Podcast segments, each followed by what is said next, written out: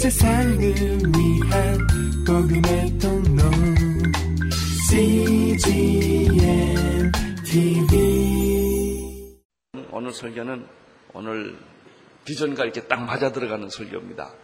장자권을 소중히 여겼던 어, 야곱에 관한 얘기입니다. 반대로 에서는 하나님이 주신 축복, 이 장자권을 아주 경홀히 여기고 우, 습게 생각하다가 참으로 어, 장자권을 다 뺏겨버리는 에, 그런 말씀이 오늘 우리가 들어야 할 말씀입니다. 약속의 자녀인 그 이삭의 아내 리브가의 태에서 20년 어, 만에 수태돼서 자라나고 있던 아이들은 놀랍게도 쌍둥이였습니다.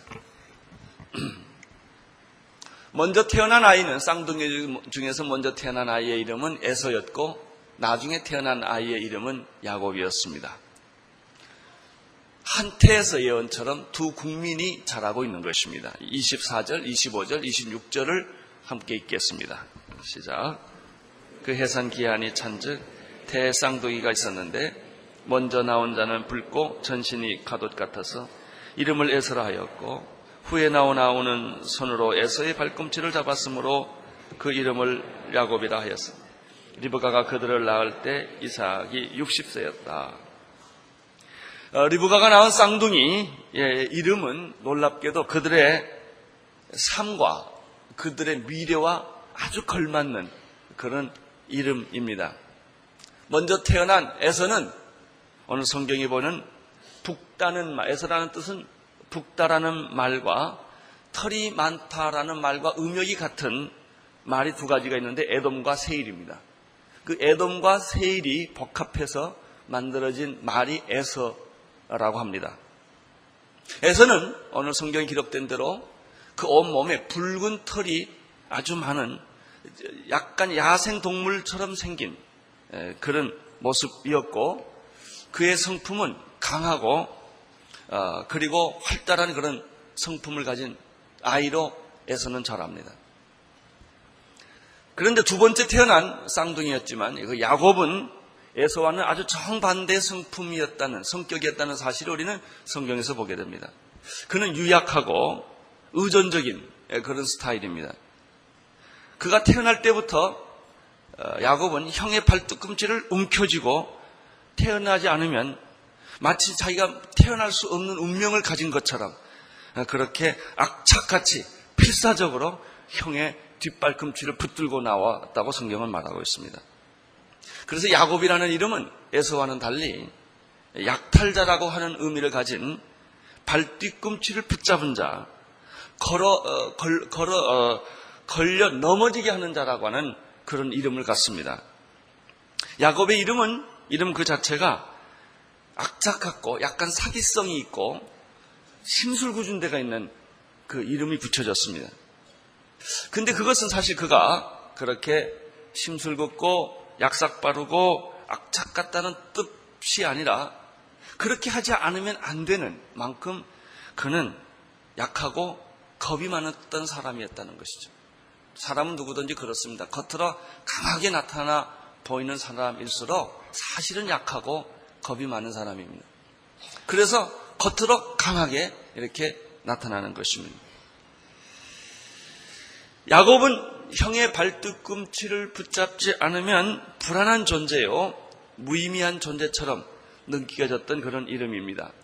26절 그 마지막 부분에 보면 리브가가 이러한 쌍둥이 두 아들을 낳은 때가 60세였다고 한다면 이삭이 결혼한 나이가 40이니까 약 20년 만에 기도해서 얻은 아들이 이 두 쌍둥이였다는 사실을 알게 됩니다. 근데 27절에 들어가면 조금 더 아주 짧은 구절이지만 우리는 에서와 야곱이 어떻게 자라났는가를 아주 단적으로 지적해주는 말씀을 보게 됩니다. 27절을 보십시오. 시작.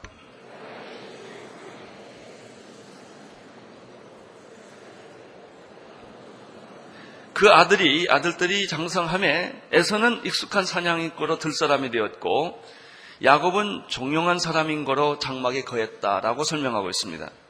쌍둥이가 아니더라도 우리 주변에서 어, 애들, 애들이 다섯, 셋, 이렇게 둘씩 자라나는 걸 보면 똑같이 자라난 자녀가 거의 없습니다.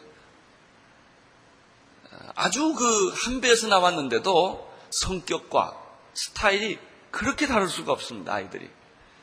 어떤 자녀는 태어날 때부터 정성, 정서적으로 안정이 돼서 잠도 잘 자고 우유도 잘 먹고 아주 무신경하게 그렇게 잘 자라는 아이가 있는 반면에 똑같은 배에서 태어났는데도 아주 신경이 예민하고 어, 그리고 그 불안한 항상 불안하고 뭔가 꼭 쥐고 이렇게 어, 기저귀도 꼭 쥐고 이불도 꼭 쥐고 자는 이빨을 이 젖을 빨아도 세게 빨고 이런 애들이 있습니다. 또 그 똑같이 자랐는데 똑같은 조건에서 태어났는데 어떤 애는 아주 강인한 체력을 가지고 자라나는 반면에 그 자식이 있는 반면에 어떤 자녀는 항상 병원 신세를 져야 되고 아프고 감기 잘 걸리고 뭐 열이 늘 그 감기를 차고 다니는 그런 똑같은 애인데도 그런 애가 있습니다. 어렸을 때 보면 자랄 때부터 어떤 아이는 자기 중심적이고 쾌락형의 아이가 있어요. 항상 모든 걸 움켜쥐고 욕심이 많고 어, 그리고 자기 중심적인 아이가 있는 반면에 어렸을 때 누가 가르쳐 주지 않는데 항상 남에게 베풀고 심부름 잘해주고 남을 배려해주는 또 그런 아이가 있어요. 또 어떤 자녀를 보면 같은 배에서 태어났는데 말 잘하고 사람 잘 사귀고 활달하고 이런 자녀가 있어요. 어, 뭐 그냥 하나 가지고 있으면 열 개를 풀어먹는 그런 자녀가 있는데 또 어떤 자녀는 말을 잘 안 하고 사람하고도 잘 안 사귀고 조용히 혼자 있고 아주 소심한 또 그런 자녀도 있어요. 같은 배에서 태어났는데 이 성격이 전혀 다르다고 하는 것입니다. 우리는 그러한 사실을 에서와 야곱이라는 두 사람에게서 어, 아주 놀랍게 이런 두 가지 스타일이 있다는 것을 발견합니다. 오늘 27절에 보면 에서는 익숙한 사냥꾼이었고 들사람이었다 이렇게 표현합니다. 남자답고 군인 같고 활달하고 말 잘하고 영웅적인 스타일이 바로 에서입니다. 대개 이런 사람은 또 집을 잘 안 돌봅니다. 그래서 집은 다 팽개치고 들로 산으로 이렇게 막 돌아다닙니다. 그게 에서였습니다. 익숙한 사냥꾼이었다라고 말하는 걸 보면 우리는 사냥꾼, 아주 전문 수렵꾼을 생각할 수 있습니다. 그런 사람들은 어, 며칠 또는 몇 달 동안 집을 나가서 산을 헤맵니다. 어떤 때는 밤을 새기도 하고 그리고 아주 사나운 짐승을 만나서 생명을 걸고 사투하기도 합니다. 이런 사람들은 그 산이나 들을 다니는데 아주 익숙해서 전술과 전략에 뛰어난 아, 이런 대충 그런 사람들인데 바로 에서가 그런 사람이었습니다. 그는 익숙한 사냥꾼이요 들사람이었다라는 말을 쓴 걸 보면 여행을 좋아하고 사업을 크게 벌리고 모험심이 강한 개척적인 그런 성향을 가진 사람이었습니다. 언제나 불가능에 도전하고 모험심이 강했을 것입니다. 이것이 바로 에서에 대한 설명을 우리가 확대 해석해 보는 것입니다. 그러나 반면에 야곱은 어떤 사람이었습니까? 야곱은 아주 조용한 사람이었고 어, 장마강에 거했다. 그러니까 에서가 들강아지였다면 야곱은 집강아지였습니다. 어, 내성적 분명히 내성적이었고 소심했고 어머니 치맛자락을 붙잡고 부엌에서 맴맴 돌고 어, 절대로 혼자 어디 가지 못하고 겁이 많고 무서움을 잘 타는 그래서 누군가 도와주지 않으면 아무것도 하지 못하는 아, 그런 나이가 들어도 항상 손 빨고 다니는 그, 그런 스타일의 사람이었다. 조용했고 집 밖을 나가지 않았다는 것입니다. 야곱은. 아, 이런 사람일수록 늘 그 소심하고 유약하고 어머니 치맛자락에서 자라는 이런 자녀들은요 고자질을 늘 잘합니다. 언제나 항상 자기 약하니까 고자질을 잘하고 어, 무슨 일이 생겨서 책임을 잘 안 집니다. 이런 사람은. 편하고 쉬운 일만 골라서 하고 어려운 일은 다 다른 사람한테 맡기고 그렇습니다. 그 이런 사람의 특징이 또 하나 있어요. 의심이 많습니다. 소심하고 유약한 사람들은 대범하지를 못하기 때문에 작은 일도 오해를 많이 하고 의심을 많이 하는 그런 스타일인데 바로 이 한 배에서 태어난 에서와 야곱이 에, 이런 에, 모습을 가졌다는 것을 성경이 이야기하고 있습니다. 객관적이고 예, 인간적인 측면에서 본다면 남자답고 멋있고 그럴듯해 보인 사람은 누구겠습니까? 야곱이 아니고 에서일 것입니다. 아, 그런데 이러한 두 전혀 다른 두 스타일을 가진 쌍둥이 에서와 야곱을 가진 부모님의 태도는 이 사람들의 태도보다 더 수상한 데가 많고 이상한 데가 많습니다. 28절을 보십시오. 28절. 시작. 이삭은 에서를 사냥하는 고기를 좋아하므로 그를 사랑하고 리브가는 야곱을 사랑하였더라. 문제가 있어요. 자식이 문제가 있는 게 아니라 이러한 두 다른 성격을 가진 자녀를 가진 부모 사이에 문제가 생겼어요. 아버지 이삭은 병약하고 소심한 야곱을 별로 좋아하지 않습니다. 반대로 씩씩하고 활달한 에서 그래서 자기가 좋아하는 고기를 늘 사냥해 와서 자기에게 맛있는 것을 대접해주는 인간관계가 훨씬 부드러운 항상 에서를 큰 그를 좋아합니다. 에서를 특별히 사랑했다고 성경은 말합니다. 이삭은 에서의 사냥한 고기를 좋아하므로 그를 사랑하고 이렇게 됐습니다. 그러니까 어떤 현상이 생겼겠습니까? 그 어머니는 정반대로 가는 겁니다.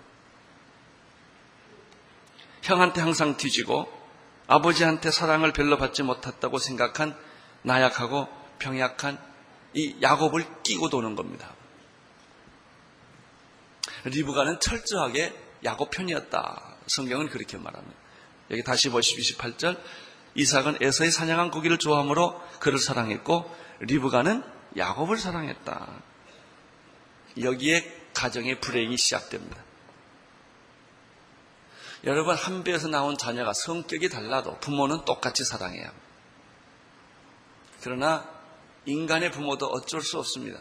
많은 자식 중에 특별히 자기가 더 사랑하는 자녀가 있어서 편애를 한다는 것이죠. 부모들은 그래서는 안 되지만 자녀들에게 편애를 하고 편견을 가지고 대하는 모습을 우리 주변에서 많이 봅니다. 그것 때문에 어린 자녀들은 말없는 상처를 받습니다. 나는 이 집에서 쓸데없는 존재다. 아버지는 날 미워한다. 왜 엄마는 나한테 이렇게 할까?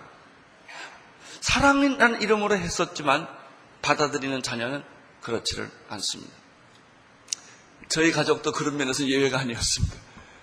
저희 형님이 목사님이신데 저보다 늦게 목사가 됐습니다. 왜냐하면 아버지가 편애한다고 생각했기 때문에 아, 큰 아들보다 작은 아들인 저를 더 사랑한다고 생각을 했어요.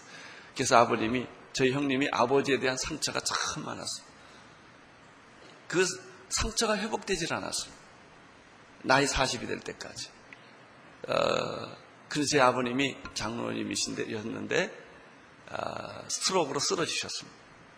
그래서 침대에서 5년 동안 대소변 다 받아들이고 음식을 잡수지 못하고 말도 못하고 침대에서 계셨습니다.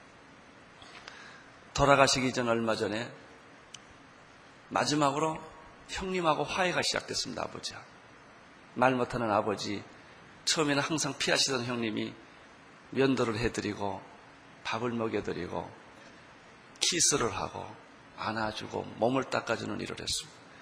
저는 그래서 왜 아버님이 5년 동안 어, 침상에서 그렇게 고생을 하셨나고 생각하니까 아들하고 하나님이 화해할 시간을 주기 위해서 어, 그런 시간을 주셨어요.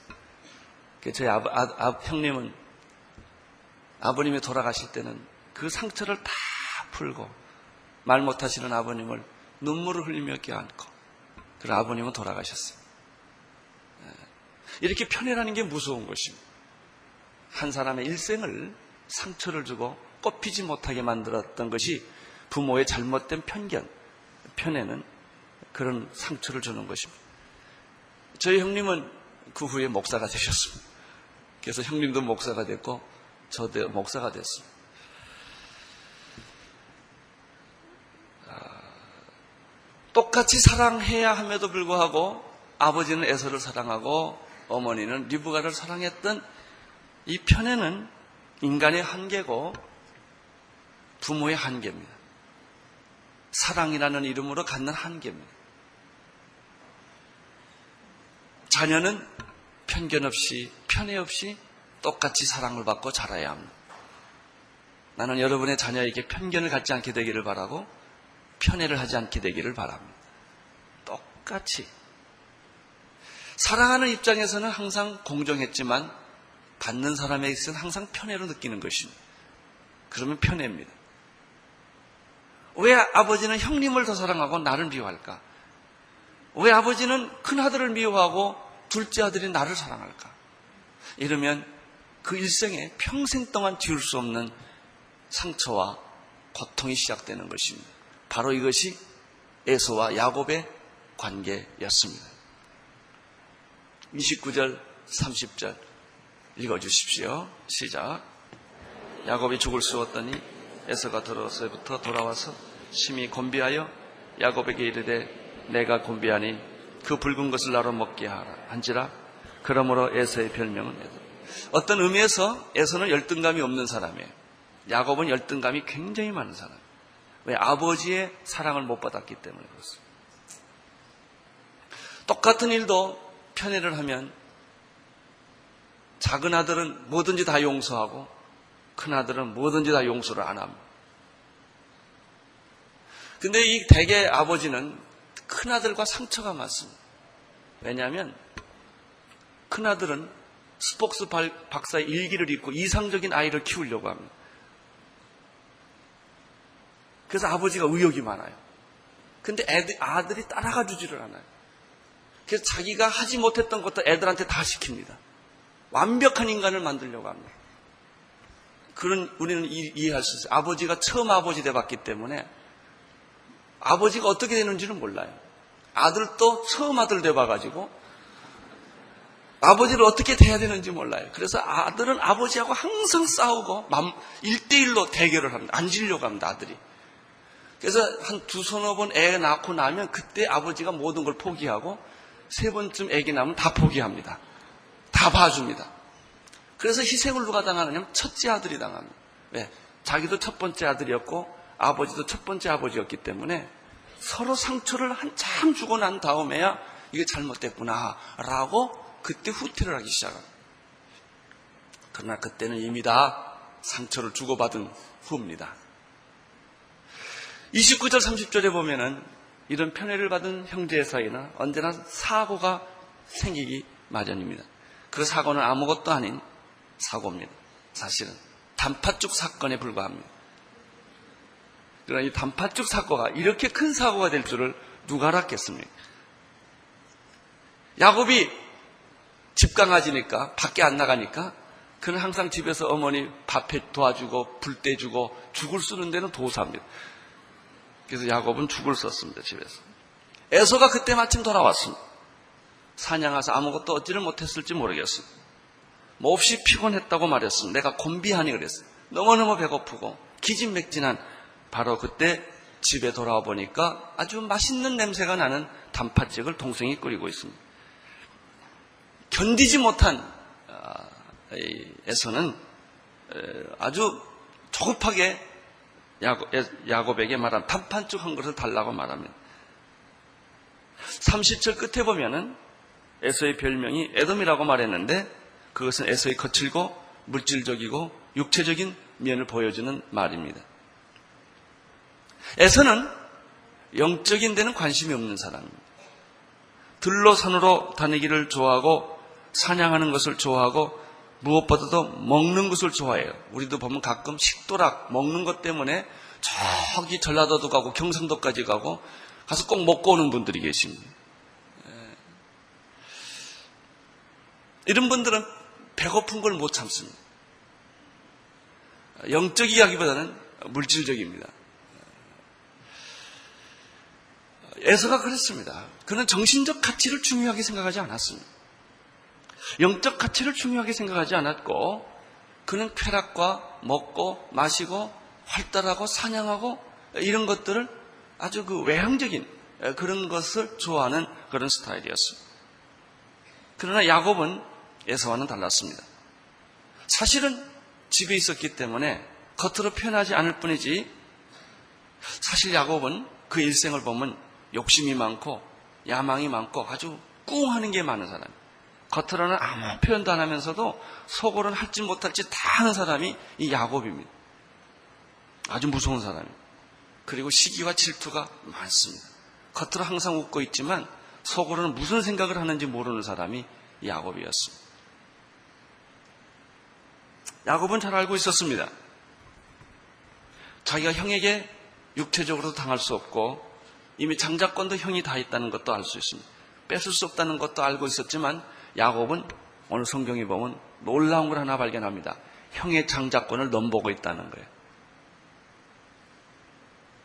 자기가 순리적으로 받을 수 없음에도 불구하고 그는 그 야망이 속에 있었다는 사실을 오늘 우리는 여기서 발견하게 되는 것입니다. 형과 경쟁할 수도 없습니다. 그러나 포기하지도 않습니다. 끝없는 갈망, 따먹을 수 없는 열매, 이룰 수 없는 대상을 향하여 끝없는 갈망을, 열망을 불태우고 있는 사람이 야곱이었습니다. 어떻게 합법적으로 형을 이길 수가 없을까? 물리적으로 이길 수가 없는데 자꾸 머리를 돌리는 것입니다. 또 생각하고 또 생각하는 것입니다.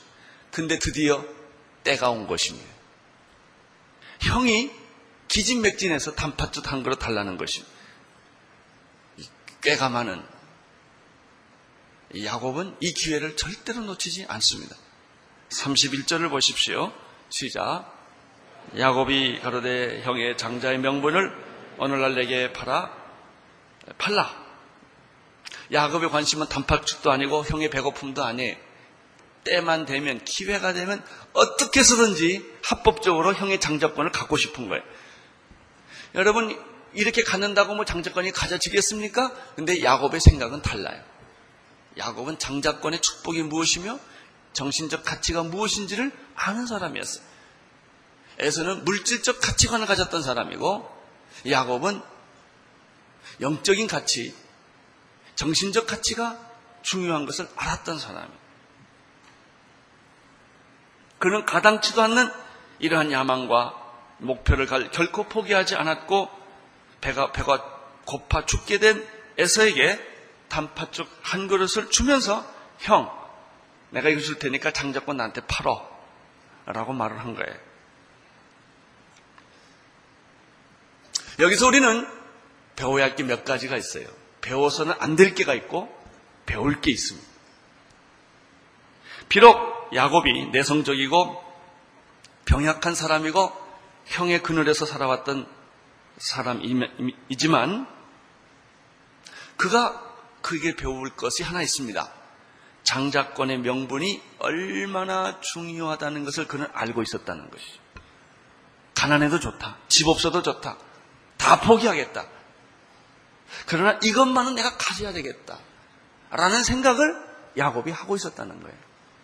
이것을 우리는 높이 사야 영적 가치, 정신적 가치가 내가 지금 당장 배부르고 쾌락을 누리고 많은 걸 소유하고 누리는 것보다 얼마나 중요한가 하는 거예요.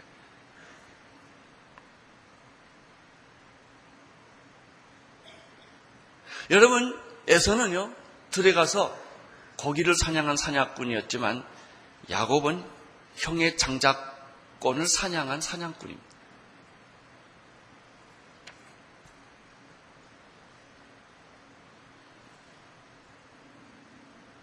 그는 야곱은 자기가 원하는 것을 어떤 방법을 통해서도 얻어내는 그런 사람이었습니다. 그가 얻은 성공은 불법은 아닙니다만은 교활한 것입니다. 어떤 사람이 교활합니까? 상대방의 약점을 이용해서 일을 만드는 사람이에요. 그 뒤, 뒤를 캐고 약점을 캐고 약점을 물고 그리고 그 사람을 압박을 해서 공격해내는 것이 얻어내는 것이 요즘 우리나라의 모든 정치가 그렇습니다. 상대방의 약점을 집어넣고 그 다음에 그 사람을 코너로 몰고 가서 케어시키는 것이 그리고 자기가 원하는 것을 뺏어내는 것이 이 사람이 야곱이었습니다.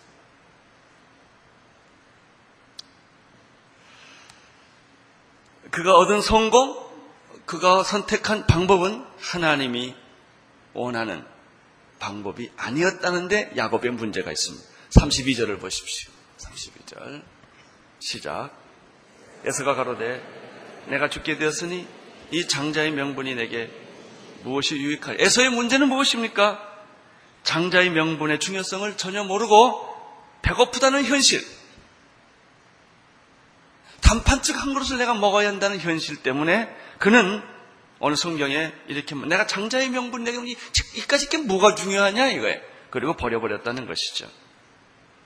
놀랍게도 오늘 우리가 살고 있는 이 사회는 이런 에서의 논리가 설득력 있는 사회입니다. 영적인 것보다 물질적인 것이 더 중요하다는 것입니다. 국가의 모든 예산은 여기에 집중되고 있습니다. 정치와 경제 논리가 신앙 논리보다 앞서고 있습니다. 우선 먹고 살고 봐야 된다는 것입니다. 나라와 국가와 민족이 없이 하나님이 무슨 소용이 있느냐? 이렇게 말을 합니다. 에서는 결코 결국 단판축 한 그릇에 장자의 명분을 쉽게 팔아버린 그런 어리석음을 취합니다. 33절을 보십시오. 시작.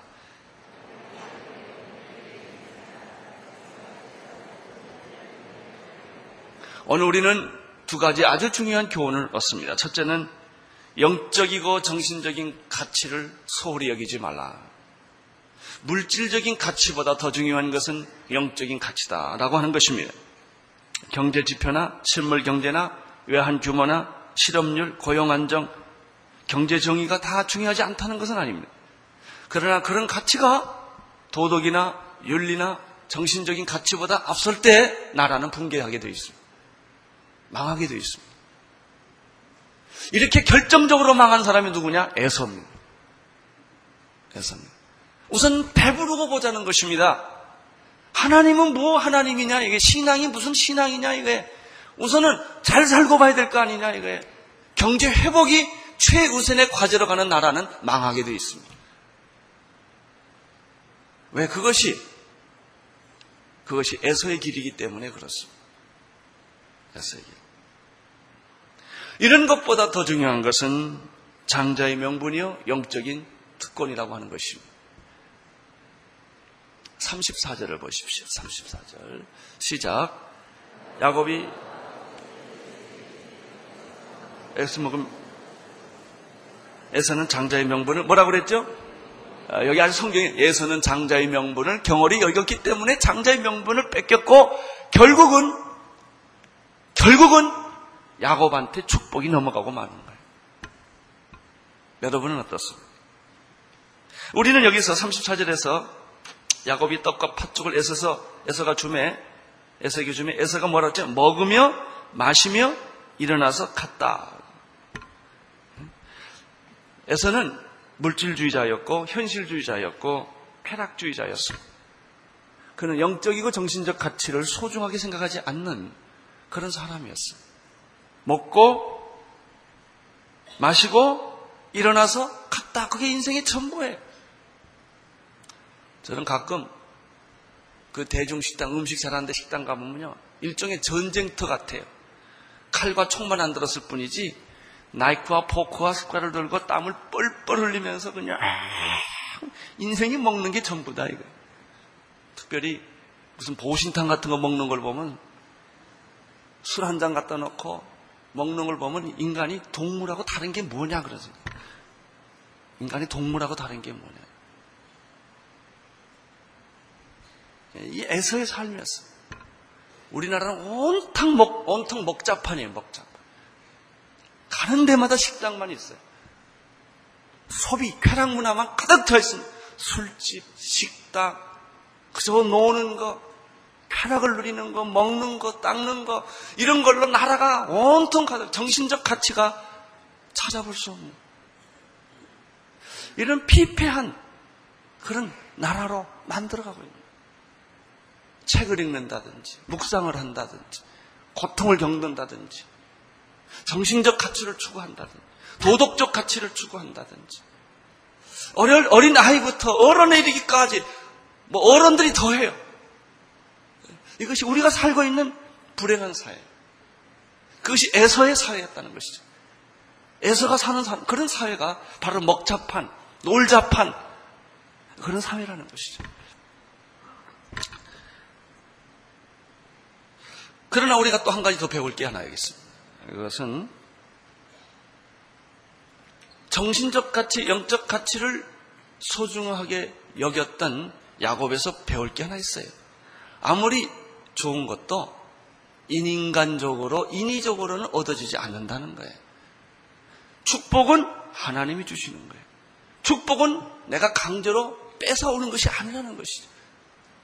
하나님이 주실 때까지 기다리는 것.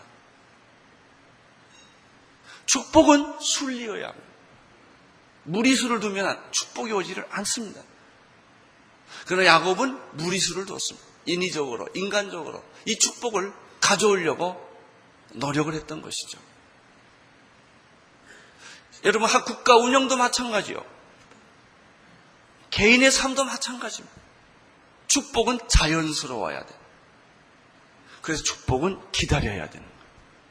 인간적으로 술수와 방법을 터서 내가 다 남의 문서를 뺏어오고 다른 사람을 죽이고 다른 사람 망하게 하고 다 교통정리했다고 해서 되느냐 이거예요.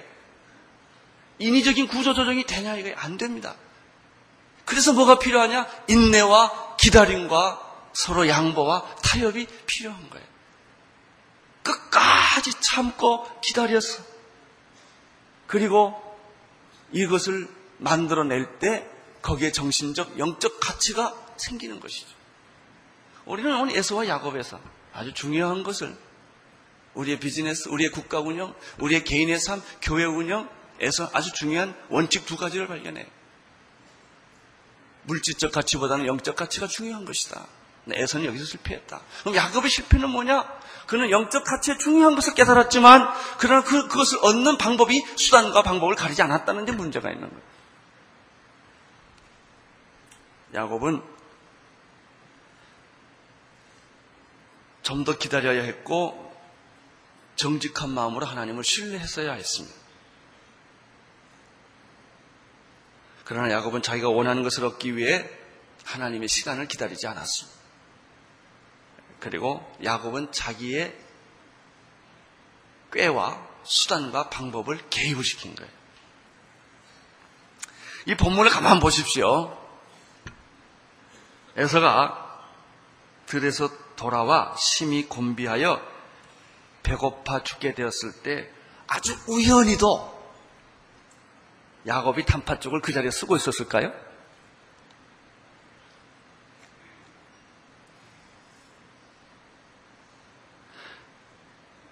야곱이 에서가 단팥죽 한 그릇을 달라고 요청했을 때 야곱은 우연히 아무 생각 없이 생각난 김에 장자권을 파시오라고 말했을까요? 이 앞뒤를 가만 보면요. 아니에요. 분명히 야곱이 에서가 배고플 시간을 기다렸다가 다 타임을 재서 바로 그 앞에서 아주 맛있는 냄새가 나는 단팥죽을 끓여가지고 그 시간에 딱 갖다 됐다는 해석이 더 설득력이 있습니다. 그게 야곱의 성격하고 너무나 맞아요. 야곱이 이제 이후 나오는 그 야곱이 그 지나가는 삶을 보면 얼마나 아주 교활하고 꾀가 많고 잔재주를 부리고 하여튼 요리조리 이렇게 지나가는데 세상의 기적 같은 기적은요 야곱 같은 사람이 축복받았다는 거예요. 성경에서요 정말 제일 웃기는 사람이 야곱입니다. 아버지 중에 실패자 이 사람이 아버지 중에 상처가 많고 예, 너무너무 사랑받을 수 없는 사람이에요, 이 사람. 이런 사람이야. 이런 사람. 하나님의 사랑을 받았다, 이거예요. 여기에 우리의 희망이 있습니다. 우리의 소망이 있습니다. 아니, 야곱 같은 사람이다. 하나님이 축복해 줬다면 여러분이 100점짜리입니다. 그런 사람이 야곱이에요. 그래서 야곱은 엄청난 대가를 치릅니다. 집을 쫓겨나가고 형에게 미움받고 나그네 생활을 하고 너무나 고독하고 외로운 생애를 그 일생을 보냅니다. 그의 인위적인, 인간적인, 율법적인 삶의 태도 때문에 그런 것입니다. 영적인 것일수록 하나님께서 거저 주시는 은혜임을 알아야 합니다. 축복일수록 그것은 약탈물이 아니고 선물이라는 사실을 알아야 합니다. 남의 돈을 뺏어서 행복해지지 않습니다. 부자는 될 수 있습니다. 행복해지지 않습니다. 남을 죽이고 착취해서 권력을 뺏어서 부를 뺏어서 얻어진 부는 당신에게 행복을 약속하지 않습니다. 고난이 올수록 기뻐하고 환란이 올수록 감사하며 위기에 처해 있을수록 기도와 인내로 승리할 때 하나님의 승리는 주어지는 것이죠. 그렇게 사신 분이 예수 그리스도이십니다. 기도하겠습니다. 하나님 아버지, 오늘 우리들이 인생을 살아나갈 때 에서와 같은 삶을 살지 않게 해주시고 또 야곱이 축복을 받았지만은 야곱이 부렸던 잔깨와 같은 그런 권모와 술수로 인생을 살지 않게 저희들을 도와주시옵소서. 예수님 이름으로 기도합니다. 온 세상을 위한 복음의 통로 CGM TV.